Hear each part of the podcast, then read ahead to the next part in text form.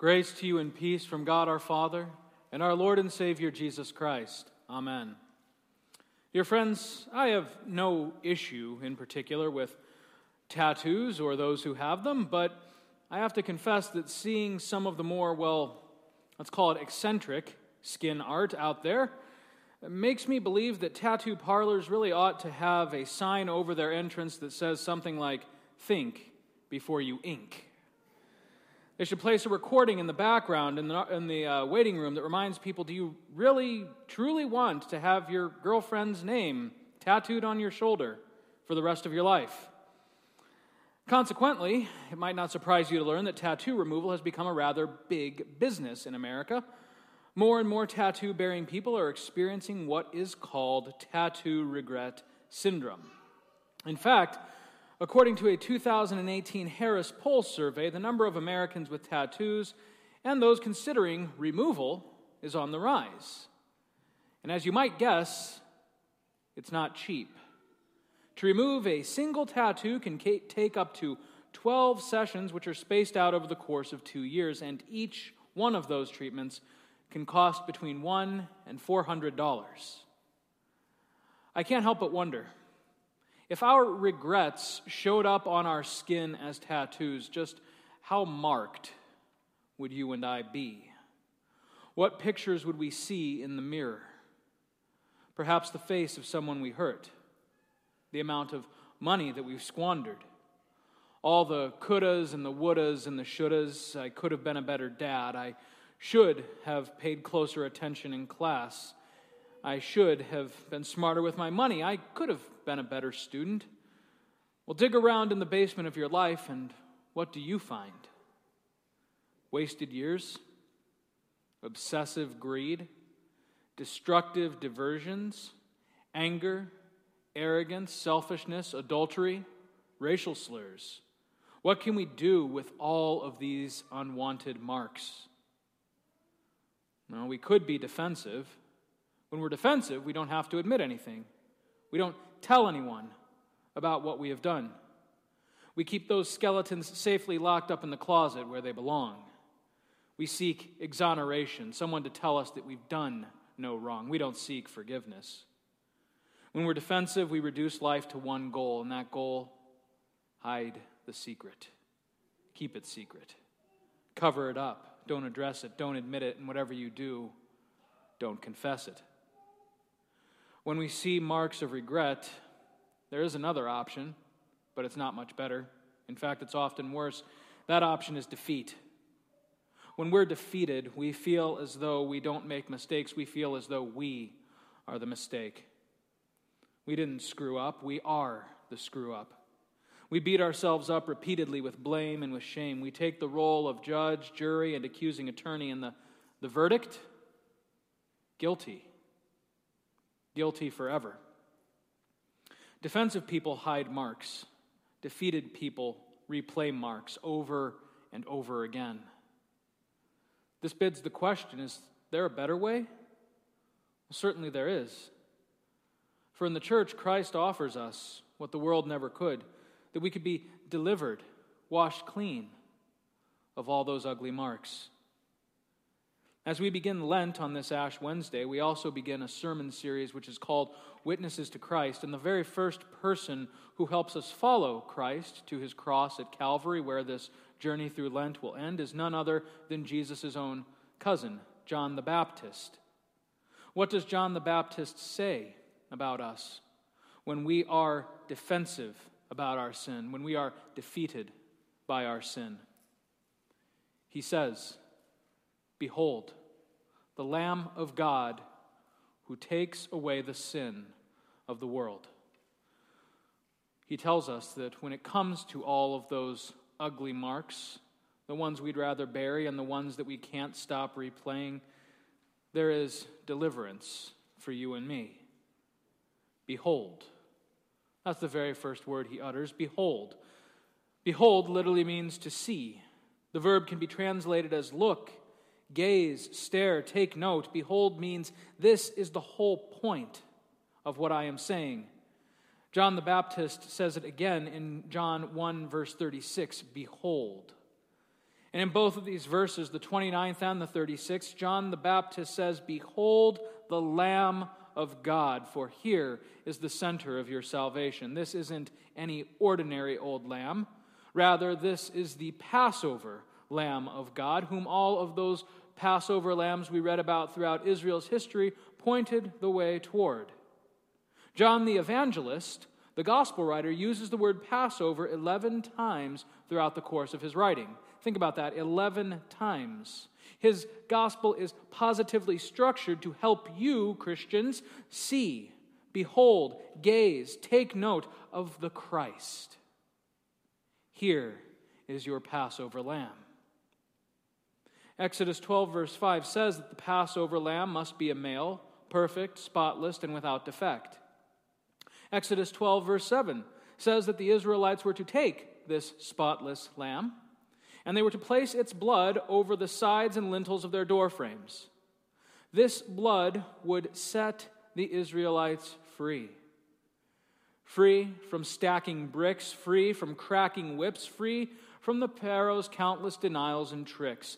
They were marked by the Lord their God to be passed over and to be set apart. Behold the Lamb of God the Lamb of God who takes away. The verb takes away, interestingly, is in the present tense, maybe you noticed, meaning what? That Christ just didn't come in one place and time and take away one group of people's sin, but that he still takes away. Today he takes away, tomorrow he takes away, and next week, next year, he'll take away. And what does he take away? Well, it is the sin of the whole world. This includes our sin, yours and mine, those ugly, shameful, haunting sins, every single one that we've ever committed, all of them, he does away with. Christ not only takes away our guilt, that's the sin which is committed by us, but Christ also takes away our shame. That is the sin which is committed against us. Guilt is when we feel that we've done wrong, and shame is what we feel when we have been wronged. We all know what public shame feels like. Whether you've been branded by divorce, marked by some infirmity or handicap, saddled with alcoholic parents, crushed because of a child's arrest, or if you may feel stigmatized because you've lost your job, dropped out of school, lost a spouse, your home, your life's savings and now everyone knows. But shame isn't just public, there's also private shame, and we felt that too. Maybe you've been pushed to the edge by an abusive spouse. Maybe you've been taken advantage of by someone you trusted. Maybe you've been seduced by someone in authority over you. Maybe you've been teased without mercy by the other children or by your peers and coworkers. No one else knows, but we know. And that makes us want to bury that shame. We put our hands over our ears, we splash water on our face, we go for a long drive, but nothing takes the shame away. Nothing takes away our guilt, for sin has marked us, it has branded us, and that's that. End of story. But Christ says it's not. You do not have to drink your sin away. You cannot work your sin away. There's no way to explain or eat or cry your sin away, you cannot bury it. So, behold the Lamb of God who takes away the sin of the world. I know this may be hard to believe, dear brothers and sisters, but most of us have carried our ugly marks for so long that it's hard for us to imagine what our life would be like without them. Can you even imagine it? God can imagine it.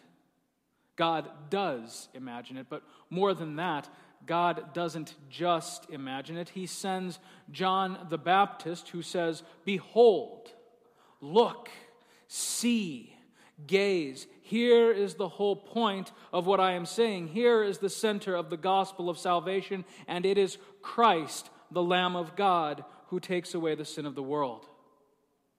The Passover lamb does it all, and he does it for all. The Passover lamb does it all for you. And so during this Lenten tide, the church joins its voice together in prayer Jesus, please take it all away. I urge you, dear brothers and sisters, do not be afraid of this prayer. Do not be afraid of what it might conjure up or dig up or reveal to you. Tell your Savior about it. Tell Jesus what you said, what you saw, what you took, how you feel. Tell Jesus what you thought. Pray this prayer as often as needed, one, two, ten times a day, and hold nothing back, for He can take it all. No guilt is too ancient or too recent. No shame is too evil or too insignificant. No marks are so malicious that they cannot be completely removed by Christ crucified for your sin, Jesus. Take it away. So often we're tempted to say, Jesus, take it away. What a loser I am. But that doesn't work. There's no qualifiers here. For one thing, you're not a loser. You're God's baptized child. He loves you. He shed his blood for you. For another, those marks are only removed when they are exposed to grace, when they are laid bare before the mercy seat of the Christ. So, this day, I ask you, what is it that you need grace for? For being a bad person? Well, that's too general. For losing your patience at a meeting? For calling your coworker a creep? Maybe you could confess that. But confession isn't punishment for sin. Confession names a sin so that it can be exposed to the grace of Christ. Therefore, be firm in this prayer and don't add your own works, your own qualifiers, your own labels to it. For Satan, he traffics in shame and guilt. That's what he wants from you. He won't give up without a fight. And so say to Satan, I left my sin with the Passover lamb who takes away the sin of the world. And now it's time for a clean start, a blank slate, a new beginning. That's what Lent is all about. We need not be defensive or defeated. Today, we can be delivered.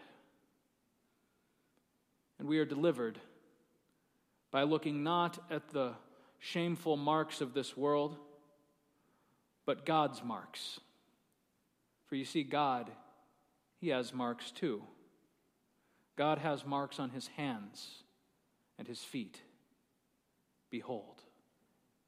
Behold, look and see and gaze, for here is the point of this Lenten season. Christ says in the prophet Isaiah, the 49th chapter, I have engraved you on the palms of my hands. Jesus has your name written where he can see it.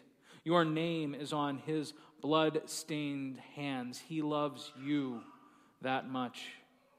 If you've ever wondered how God reacts when guilt and shame have you cornered, or when you're ready, or when they're ready to swallow you whole, if you've ever wondered how God feels when you are lost or abandoned or helpless, if you've ever wondered what God would do if He ever found out about it all, then frame these words and hang them where you can see them. Behold, the Lamb of God who takes away the sin of the world.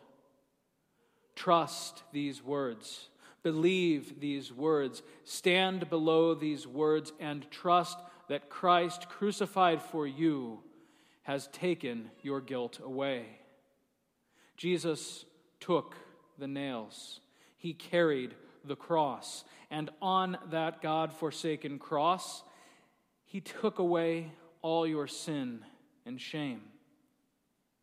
He hung there crucified for you, and still he says, I have engraved you on the palm of my hands. In the end, it's these marks and only these marks which truly matter. The marks on Christ's hands, which will never be erased the marks that he has taken off of you and onto himself, marking you for his salvation.